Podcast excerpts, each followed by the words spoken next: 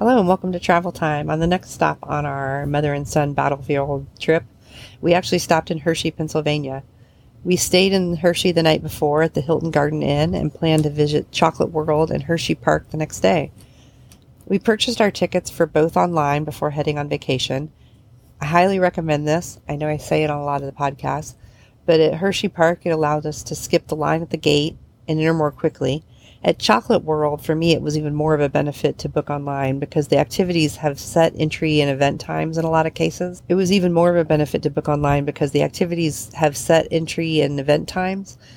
allowed us to pick the ones we wanted to do and have not very much downtime in between, so we could have at least a half day still left to explore Hershey Park. One note, if you happen to be an electric vehicle driver, like we are, they have a charger right by the door to Chocolate World. So when we arrived, the parking attendant actually immediately asked us if we wanted to use the EV charging area, which I thought was really nice because usually at a lot of places in like theme parks and stuff, you have to ask to go to the EV charging lot for them to give it to you. This person automatically recognized it, sent us that way. If you happen not to be asked, you can ask to be directed to it here. There are 4 EV charging spots. If you're going to both Chocolate World and Hershey Park, you can easily walk between them, so you could leave your car there pretty easily if needed. We got enough of a boost while we were in Chocolate World that we didn't need to do this, so we did move our car over to the amusement park side of the parking lot, just so if anyone else needed to charge, we could open up the space. There were 3 spots open when we got there because we got there right when they opened, but by the time we left, all the spots were full, so we were just trying to be helpful to someone else who might come along and need it. We were able to book activities right at the opening of Chocolate World. They queue people up outside if you arrive before the first timed entries start, parallel to the opening of the building, but the entry was pretty quick after that. We started at the 4D chocolate movie. This to me was fun, but not maybe our favorite activity of the day. We enjoyed it, but it wouldn't be a must-do for me. Like pretty much every activity at Chocolate World, you do get a couple pieces of chocolate on the way out. And of note, when preparing for this episode, I did see this movie is scheduled to close September 5th permanently. So if you happen to be going in the very near term, you'll be able to see it. If not, just know that that one's probably not going to be open. And it sounds like they're going to be replacing it with something entirely different. We went next to Hershey's Unwrapped, a chocolate tasting journey. This, to me, was a real fun little show that included a little box of chocolates to taste for everyone who attended. So they talked you through like a storyline, and as you got to different points, they would have everybody taste the same chocolate during the tasting. It was a cute show and a lot of fun. I enjoyed that one quite a bit. We next headed to the chocolate tour ride. This is a fun little ride. It's not through the actual chocolate factory or plant, but it does explain how chocolate's made with fun characters and mock-ups of the machines that are used, so it can kind of give you an idea of the process. The ride takes about 30 minutes, and this one doesn't require a reservation. It's a continuous loader, so you can pretty much get in line and it's constantly loading.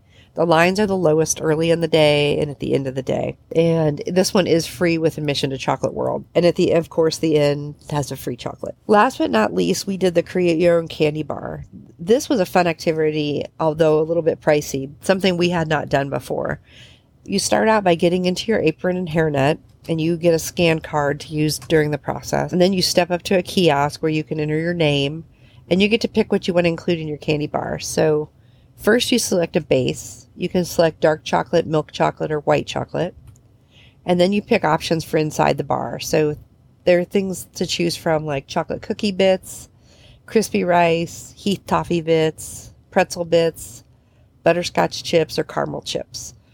And I will note that occasionally one of those ingredients might not be available. Like when we were there, butterscotch chips weren't available. It looks like it's like from time to time if they're low on an ingredient or if the line can only handle so many at a time, depending on the day you go, all of those might not be available. You can also select toppings. So after the bar's robed in chocolate, toppings to go on top of that. And sprinkles are an example of what you could pick for that. The next stop is the candy bar creator machines. You scan your card and then a bar comes out, a base bar they call it, that has kind of a hollowed out center section. And in that section, your bar will passes under some dispensers that shoot out the filler that you've picked. So if you picked like crispy rice and pretzel bits, as it goes under those spouts, it will release some pretzel bits and it'll release some crispy rice. And then the bar goes under the enrober, and the enrober puts melted chocolate over the top of the bar and seals the fillings in. And then it goes on to the topping where it will shake the sprinkles if you've picked those. And then it goes into a chilling process. While it's in the chilling process, you can create your wrapper at a screen. And so you create a custom wrapper of your own. You can put your name on it. They've got a lot of little stickers you can pick from to put on there. And then once you've hit enter and that goes in, the bar comes out of the chiller. They put it in a little aluminum box and then wrap the box with your label. So really cute. I will say the bars are big. They're not small. So for example, we didn't even try to eat the bars right after we got out because they were pretty big and we'd had chocolate at literally every single show that we'd been to. So we were saving ours for later. I think your average small child is probably going to be a lot of chocolate for them to eat a whole bar. It's not a regular candy bar size. It's a little bigger. Just kind of plan ahead that you might be taking part of that home. One note, and this is kind of related to that, I didn't think ahead on this point. Since we went to Chocolate World first, we had those chocolate bars and like a few of the chocolates we'd been given earlier that we hadn't eaten yet. And we were headed into Hershey Park on a fairly hot July day. And so that was obviously an issue I should have thought of in advance because the chocolate wasn't going to survive in the car. For us, it worked out because I mentioned we had an electric vehicle. We have a Tesla and they have options of camp mode or dog mode. And with those, you can actually keep the climate controlled when you're not in the car. And so you normally don't use it for that long a period, but in this case we did to keep the chocolate going. It does eat up battery if you have an electric vehicle and you're considering doing that. But we had plenty to get to our hotel, so we went ahead and did that just because I hadn't thought ahead and brought a cooler or anything. So if you are going to Chocolate World first and then to the park and it's a hot day, you should definitely either pack a cooler with lots of ice in it to try to keep the chocolate cold and keep it from melting. Or if you're staying close by, maybe run the chocolate back to your hotel and then go into the park. So just something to think ahead. Another option would be to maybe do Chocolate World second instead of first so that you're in the park in the cooler part of the day. And then you're leaving Chocolate World with your candy, all your candy, and presumably going home. Or on the previous visit that I mentioned in the Gettysburg episode, we had been to Gettysburg once before. It was actually while we were staying in Hershey that we went to Gettysburg before. And when we were in Hershey on that trip, we actually spent like 2 or 3 days in Hershey, and we did them on separate days. So a couple different ways you can play that if you want to do both, but I'm just mentioning in case, like us, you're trying to do them on the same day. On our first trip to Hershey Park, my son was much younger, and we also did Zoo America, which was a fun section attached to the park. The zoo contains all animals from around North America, which is pretty unique. It's worth checking out. It's very nicely set up, and if it's your first visit to Hershey, I actually recommend a 2 or 3 day Hershey Park ticket if you want to see everything that they have. For example, through Chocolate World, they also offer the option for a trolley tour, and Zoo America is included in the Hershey Park ticket. So those are 2 things we did on our last longer trip that we didn't have time for in this 1-day trip for our longer mother and son entry to the zoo. Those are 2 things that we did have time for in our last longer visit, but we didn't have time for on this 1-day stop in Hershey. We really liked the Howler and Reese's Cup Fusion and had fun on Laugh Track and Trailblazer, just to name a few. This particular son is not really super into roller coasters, and that coupled with smaller crowds because we were still kind of coming out of the pandemic and things were just opening back up meant that there were not a lot of really long lines, which was really nice. Allowed us to do a lot of things twice, not have to stand out in the hot sun too long.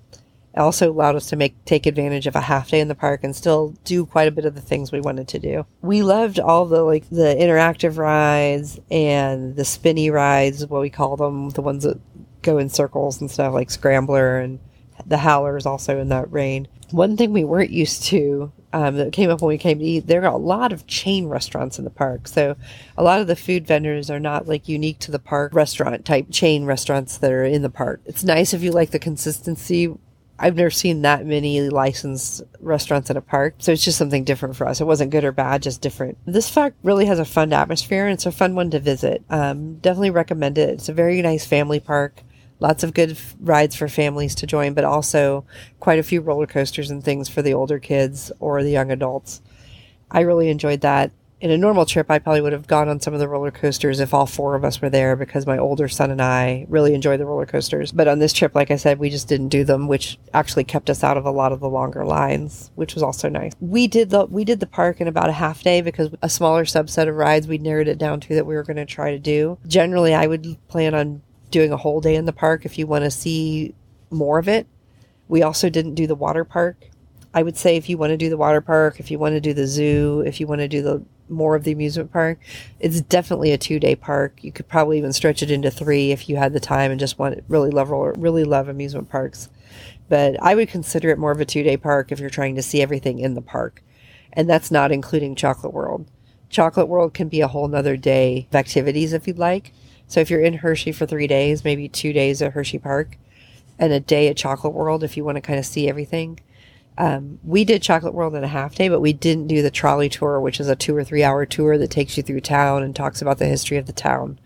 We did do that on our first trip to Hershey, and it's really interesting. So I would definitely recommend it. And the tour guide was really fun the first time we did it. So I would definitely consider doing it again, just for a second visit where we only had 1 day. That's not where we decided to spend our time for that day. In short, highly recommend that for a fun family day. We ended up staying that day in Harrisburg so that we could head out the next day for the Flight 93 Memorial on our way home, which is already out in another podcast episode. So you can check that out if you'd like to. Happy travels.